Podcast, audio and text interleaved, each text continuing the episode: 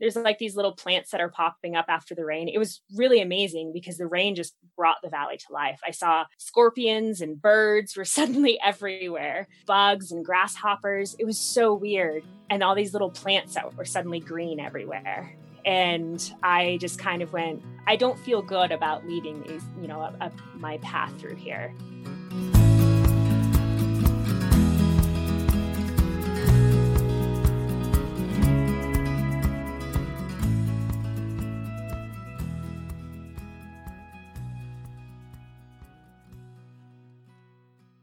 Hey folks, welcome to the Adventure Sports Podcast. I'm your host, Mason Gravelly. I did something a little goofy on Monday's episode, if you noticed. It didn't come out till pretty late on Monday night, and that's because I usually set it ahead of time to come out the day of it really early in the morning, like at 1 in the morning, just for our folks around the world, and that's just how we do it.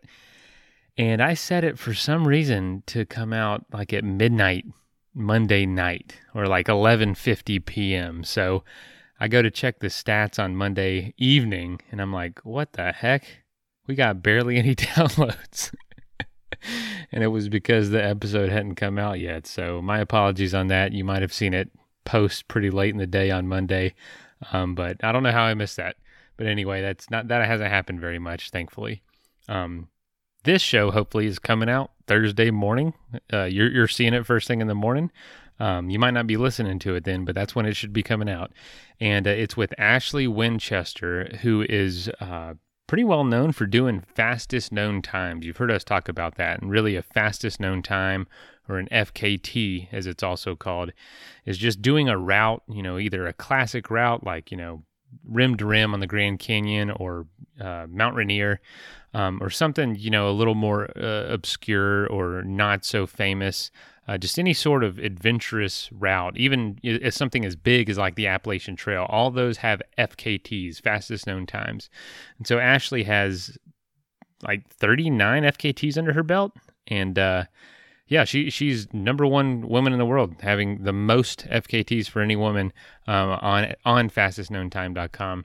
And yeah, so she's on today to talk to us about one of her recent attempts of crossing Death Valley, 165 miles crossing on foot, off trail, through these enormous landscapes, unbelievable places. And if you've ever been to Death Valley, it's an awesome, awesome place. My wife can attest, it's her favorite national park, and it's a really unique, really bizarre landscape on the east side of the Sierras in California. It's incredible. So Ashley did something pretty incredible, but she's going to tell us about it. And also, by the way, this is from my other show, Without Compromise, so we do mention Athletic Brewing, who the show is through, a lot on this interview, and that's just because I pulled it from that show, but I thought it'd make a great crossover episode. So yeah, if you'd like to check out Athletic Brewing, go to athleticbrewing.com. We make non-alcoholic craft beer, and that's my day job, and they let me do this show on the side, so it works out, win-win. Anyway, here is the episode, and enjoy.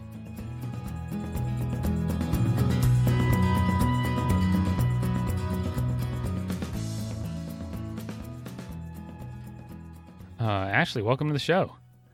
Thanks for having me. I'm excited to be here. Yeah. So, you know, I really do always ask this first. Where are you coming from? And is that home? And if not, where's home?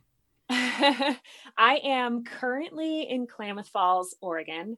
I wouldn't call it home, but I spend a lot of time here. I actually don't really have a home per se. I sort of split my time between Klamath Falls and Chico, California, and wherever the road takes me. I do a lot of traveling. Do you have like a mobile setup then to make that possible? I don't actually. It's something that I'm kind of working on, trying to figure out what the best setup would be for both, you know, podcasting and freelance writing, because I'm a freelance writer. And so I kind of need some sort of setup that works perfectly for all of that, so that I can travel more. Well, you mentioned, you know, you're adventuring and you travel around to adventure a lot, and you're really, you know, well known and becoming even more well known for fastest known times. That is something folks on Without Compromise have heard quite a bit about. Athletic does have a partnership with them, but you know, the kind of the growth of Fastest Known Times is almost unavoidable from how everyone was forced out of events last year and onto different sorts of challenges. How did you get into that world? What was kind of the trajectory that led you there? Yeah, I actually started doing Fastest Known Times. I think it's been 2 years ago now this month. Yeah, I'm pretty sure it's been 2 years. And the person who got me started on it was Jason Hardrath, and he's the top FKTer. You know, he has 96 FKTs now. Jeez. And so Jason and I are, you know, we've been dating for quite a while now. And he started doing these FKTs. And for me, you know, I was always kind of aware of FKTs on the periphery, but just kind of wrote them off as something that, you know, there's no way I'd be able to do that. I'm not a professional athlete. I'm not elite. You know, there's no way I could do Fastest Known Times. And he convinced me to do one. And I chose one that was kind of a 50K distance and crushed it and just kind of got addicted immediately. Started picking out Fastest Known Times around California and then Oregon. And now I've kind of started this obsessive pursuit of them. And it's very strange for me to say, because when I first started this pursuit of FKTs, it wasn't really part of the plan, but now I'm the top female. I'm the female with the most historical FKTs. So it's kind of, it's been kind of a crazy development, you know, setting goals and just kind of running these super amazing routes in beautiful places. What does it feel like to be the woman with the most FKTs? What does that feel like to you? It's weird, honestly, because that wasn't really a goal of mine until just this last year. And, you know, even then when I started off the year, I kind of was like, oh, there's no way, you know, because there's a lot of other ladies who are out there, you know, crushing FKTs. And, but I am really lucky in that my lifestyle and my partner are both incredibly supportive of doing these things. And so what happens a lot is, you know, Jason and I will go weekend warrior and take down FKTs over the weekends. And we're not opposed to driving, you know, 10 hours for a 2-day weekend. That was something that amazed me about y'all, is that it's not even the FKT half. The FKT to me is half of what's impressive. The other half is getting there. You guys just, it's unreal. Y'all drive, y'all make this 15-hour window now possible. Like, you know, take where you are and put 15 hours of driving around it, and everything within that circle is now possible. And yes. To me, it's like, oh, it's 10 hours away. There's no way I could do that this weekend. Y'all just go for it. And I'm like, dang, they drove all night to get there. Then they do the FKT. Then they come back. That's amazing. That's what I find most impressive, is the will to just drive. What do you do? What do you listen to that whole time? So there's a lot of things that happen when we take on these drives. We do listen to a lot of audiobooks and podcasts. We also, you know, just have discussions together.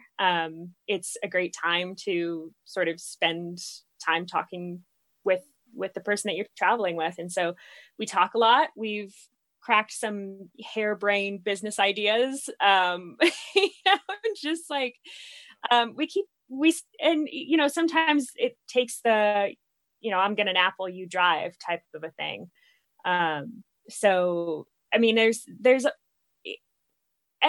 I would say that we're also kind of productive. Like, I'll do some writing while we drive, or, you know, research other FKTs, research routes. There's a lot that we do, as long as we have internet access.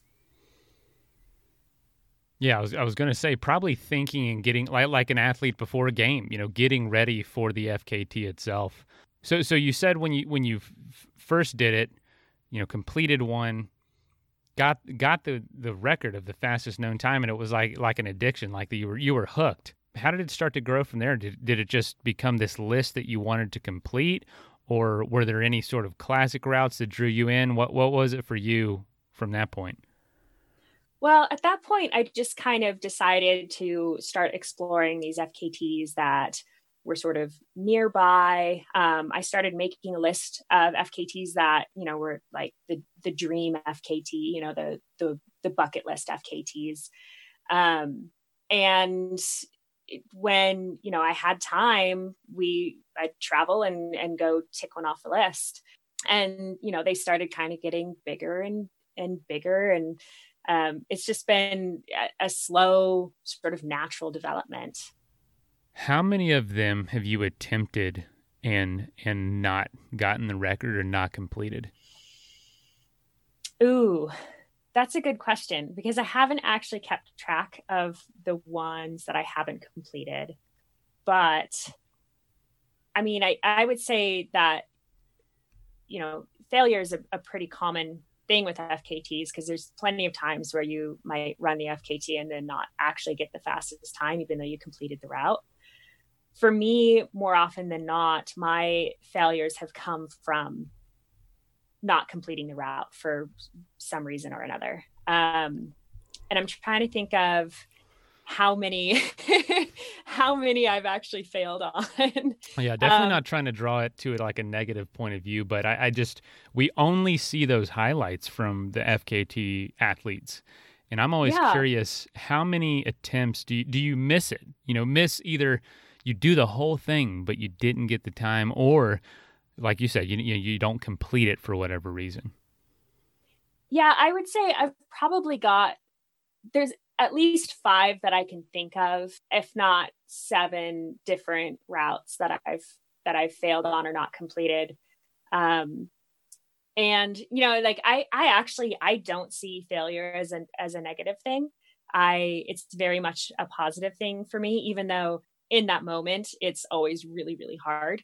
But I do feel like, you know, I very openly and enjoy talking about my failures, because A, those are some of the greatest adventures, and B, that's where I feel like I learn the most about myself and about my abilities and about where I need to kind of search for or apply myself to be better or be stronger. Is there one in particular you could share a story about, a failure specifically, where, you know, you learned something through it?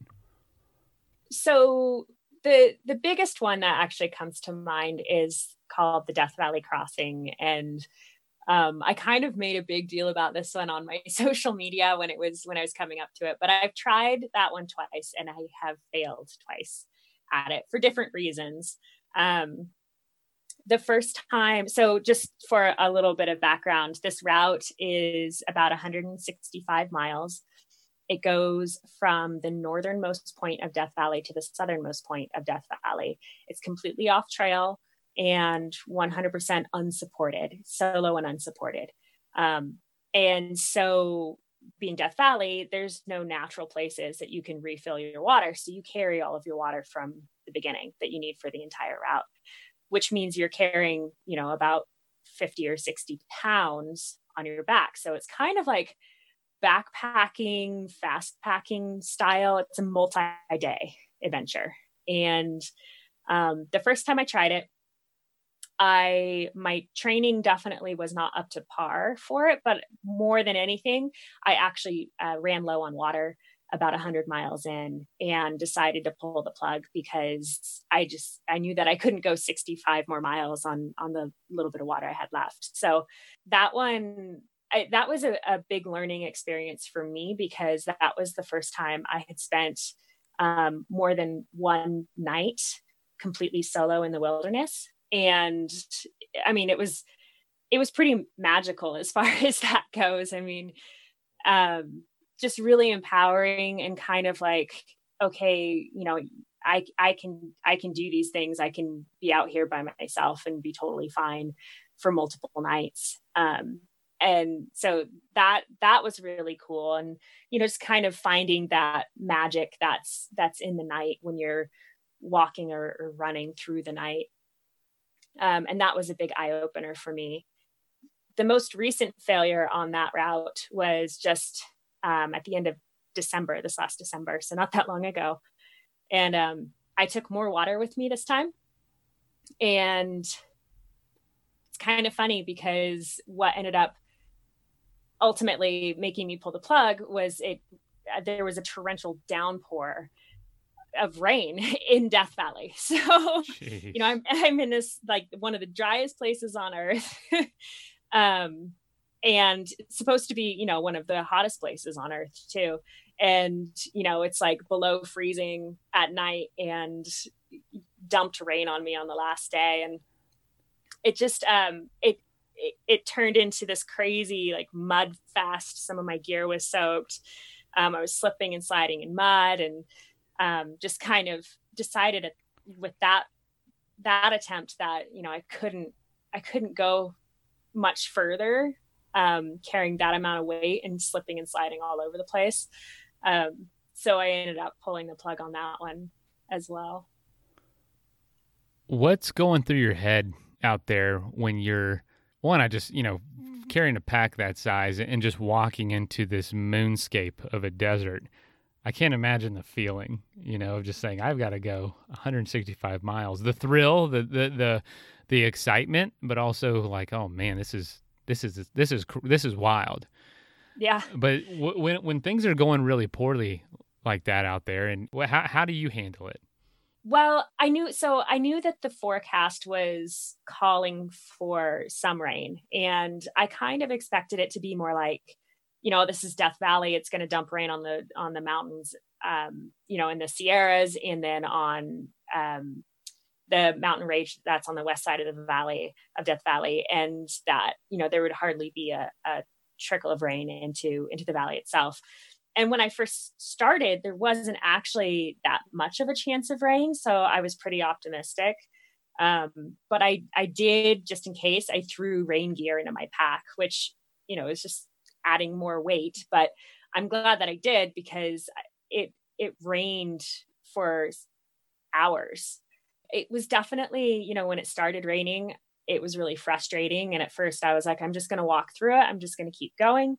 I'm not going to stop. And then I kind of had this realization that, you know, if all of my gear and clothing and everything gets wet, and then I go into this night where it's, you know, below freezing, I'm probably not going to make it. And so I made the decision to hunker down, sort of next to this big plant, in this area called the Devil's Cornfield. And I hunkered down next to this plant and put this, you know, rain poncho, this little lightweight rain poncho, emergency rain poncho, over the top of me and my gear, and kind of sat in a ball until most of the rain stopped. And when I was sitting there, I kind of fluctuated between, you know, being really motivated and going, yeah, okay, when this rain stops, I'm going, like, this is happening. I'm still going to go. I have time. I'm still on pace. But also then being really frustrated and a little bit scared, because I know, you know, having been through that section before, I knew sort of what I was coming up to, and I was really worried about the mud situation. And so, you know, I definitely had moments where I was crying. I had moments where I was just, you know, angry. There's a lot of indecision there, because I just kind of course, those thoughts of like, oh, I should just give up now, go through your head, but I wanted to at least try. And so when it stopped raining, or when it lightened up enough and I could kind of see the end of the storm, I like immediately got up, I packed up, and I started walking again. And very quickly realized what that rain did to the soil there. And it was like you said, it was like cement. It was both slippery, but also would stick to the bottom of my shoes in such a way that it was like building up these like platforms of mud. But I couldn't get it off either. I was trying to scrape it off with my trekking poles. I was like trying to kick it off. I couldn't get it off of my shoes. So it felt like, you know, each foot weighed an extra 8 pounds. And then One of the other things that really kind of got to me that made me feel sort of really bad was, you know, I'm off trail in this very arid desert. And as with that rain and the mud, my footprints were very deep and obvious through there. And that bugged me actually quite a bit, because I know that in a place like Death Valley, those footprints are going to be there for decades. So that was like, that definitely played into my thought processes as well, is because I'm walking through, there's like these little plants that are popping up after the rain. It was really amazing because the rain just brought the valley to life. I saw scorpions and birds were suddenly everywhere, bugs and grasshoppers. It was so weird. And all these little plants that were suddenly green everywhere. And I just kind of went, I don't feel good about leaving these, you know, my path through here. So that definitely played into the decision-making process as well. What an adventure. Jeez. Yeah. Just the way you paint the picture. I mean, if anyone who's never been to Death Valley, it's beyond words. You really have to experience it. You don't feel like you're on the same planet that you live on. Yeah. Gosh, what a trippy place. That is crazy to cross it like that on foot. But, you know, so kudos to you for the second time. Do you think there's a third time in your future? I've thought about that a lot. When I first made the decision to stop, I actually, I was in day 3 and I was in a lot of pain because, you know, I'm traveling on average 33 miles a day. The first day I traveled 40 miles and, you know, my pack starting weight was probably about 60 pounds with the extra gear that I threw in there because of the weather and, lots of food and lots of water. And there's definitely a lot of pain. Yeah, when I was kind of in that pain and in that mud, I was like, never again. I'm never doing this again. This route is really, this is silly. Why would I do this? And I, you know, I started thinking, well, maybe I could do it in a self-supported manner where I could leave water drops and, you know, water and food in certain areas so that I could pick it up when I walk by, or, you know, I started thinking about that. And then as I was walking out to where I was going to get picked up, I was like, I knew that I would probably go for it again. And then after talking to some other, you know, FKTers and ultra athletes and mountain athletes, everybody's kind of like, yeah, you know, sometimes the ones that mean the most to you are the ones that get away from you a few times before you nab them. And so I think that there's a good chance that I will go back. I don't know exactly when. Maybe, you know, maybe this coming winter. I'm not sure. But yeah, I do think this route, because of the style, takes a very specific and specialized and dedicated training for it. Because walking that many miles with that amount of weight on your back is really tough on your body. And so, you know, I think that I would get more dedicated with my training, but with the training that needs to happen for that, I also think that it would, it definitely impacts my running ability and my speed, because there's a lot more strength training and a lot more just slow hiking miles as far as training for that kind of a route. And so it kind of depends on if I make the decision to change my training and focus on that and sort of, you know, take a step back from running fast, I guess you could say. Mm.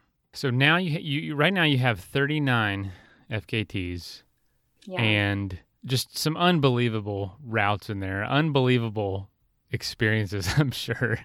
Has there been one that's really stuck out to you as maybe one of the most memorable, or one that comes to mind the quickest as a great experience? Yeah. I mean, there's always, you know, tons of routes that I absolutely love and would love to go back and do again. One of the more recent ones that I did, is called Telescope Peak from Shorty's Well, and that's also in Death Valley. And it goes from pretty much Badwater Basin at like negative 260 feet below sea level and goes all the way up to the summit of Telescope Peak, which is the tallest mountain that's in the range right there. And it's about 32 miles round trip. There's a bunch of off-trail navigation, bushwhacking, and then it's one of the largest continuous climbs that you can do in the United States. So it's about 11,600 feet of continuous climbing. So that one was actually pretty special to me because I went for it last year and failed at it because of the snow conditions that were up on Telescope Peak. And I had to turn around at the trail that goes to the summit on the ridge, because you kind of pop up from this off trail section up onto a trail that's on the ridge line, and you go up to the summit. So I actually had to turn around there and head back down. And so I went back, I think it was over this last Thanksgiving, and got the FKT on that one. And that it really meant a lot to me because of that failure before, but also because, you know, I really love Death Valley and the route is just so beautiful. Like you start off, you know, in the Badwater Basin and you climb up through this canyon, and then you go off, you know, out of the canyon, you climb up out of the canyon, and you go through, I think it's like 4 different ecosystems on the way up because you're traveling through. You know, you end up in the Alpine. And so it's just a really cool route. It's beautiful. Death Valley is a kind of a special place to me. And so, you know, going back and getting that one was really special. Place of joy and pain, Death Valley. Yeah, I know. It's kind of funny. It's a special place. It really is. It's an amazing place. And, you know, so many people, they just drive through because there's a highway that goes through the valley. They just drive through and stop at Badwater Basin and go, oh, okay, below sea level, it's a salt pan. Awesome. And they leave. But Death Valley, there's so much more to it. And there's actually so much life there. The plants and the animals are pretty amazing, and so much to explore.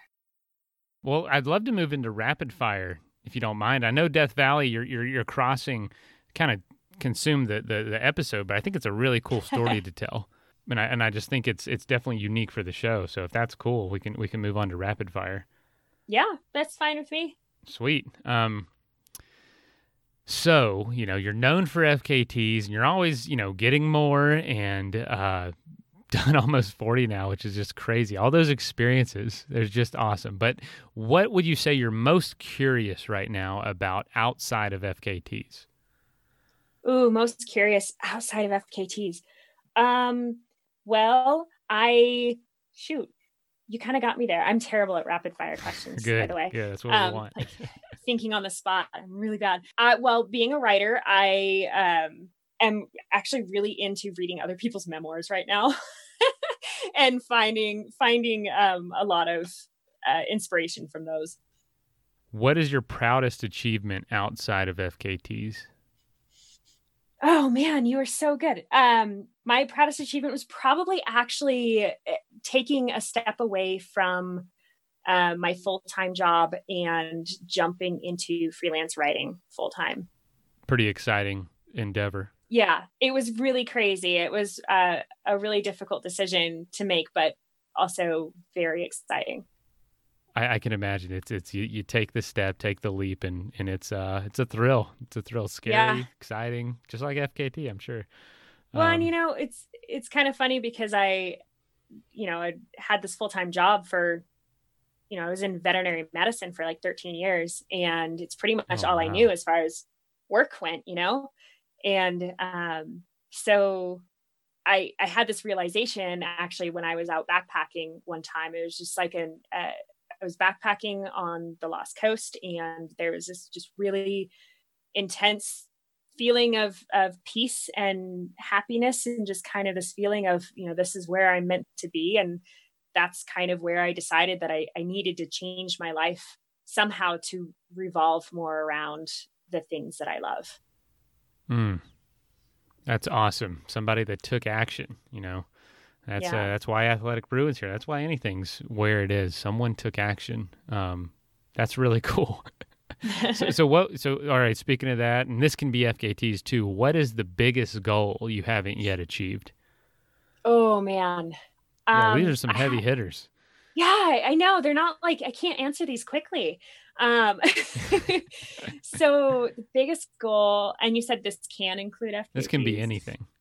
Well, actually, you know, one of my biggest goals right now is to grow my podcast and community, kind of build this community surrounding my podcast and start having, start kind of hosting retreats and, you know, kind of expeditions and trips for women, and to get more women into the outdoors. So I'd love to have, you know, intro to backpacking clinics and retreats where we kind of focus on women who have maybe been victims of domestic violence and rape. You know, there's a lot of things that I want to do with Women of the Wilds. Right now it's a podcast and it's a growing community of people, but that's definitely one of my biggest goals. That is awesome. What is your favorite Athletic Brewing beer? Ooh, the Golden Ale. Yeah. Yeah. It's my go-to just because it's like, it's kind of refreshing, and I've you know, I like IPAs, but I feel like IPAs have a time and a place. And the Golden, it's like I can drink that anytime, anywhere. Yeah, definitely. That's awesome. Golden. All right, last question, and it's probably a doozy too. What does it mean to you to live without compromise? Oh man, to live without compromise. I think to live without compromise is to live 100% like unabashedly yourself.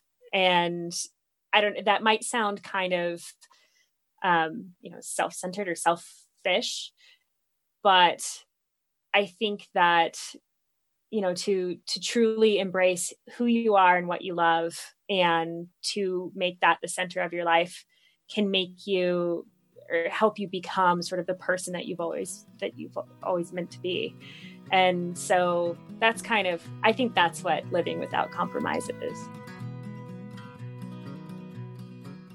First of all, thank you so much for listening. It means the world to us that you choose to listen to this show. If you'd like to help us further, you can leave a review on iTunes, share us with your friends, your family. It goes a long way to grow in the show. You can also support us financially through patreon.com/adventuresportspodcast. Link is in the show notes. And also, if you have an idea of who could be a good guest for the show, we're always looking for people to tell their story about the outdoors or adventure. So if you know someone, please reach out. Email us at info@adventuresportspodcast.com. And until then, get out there and have some fun.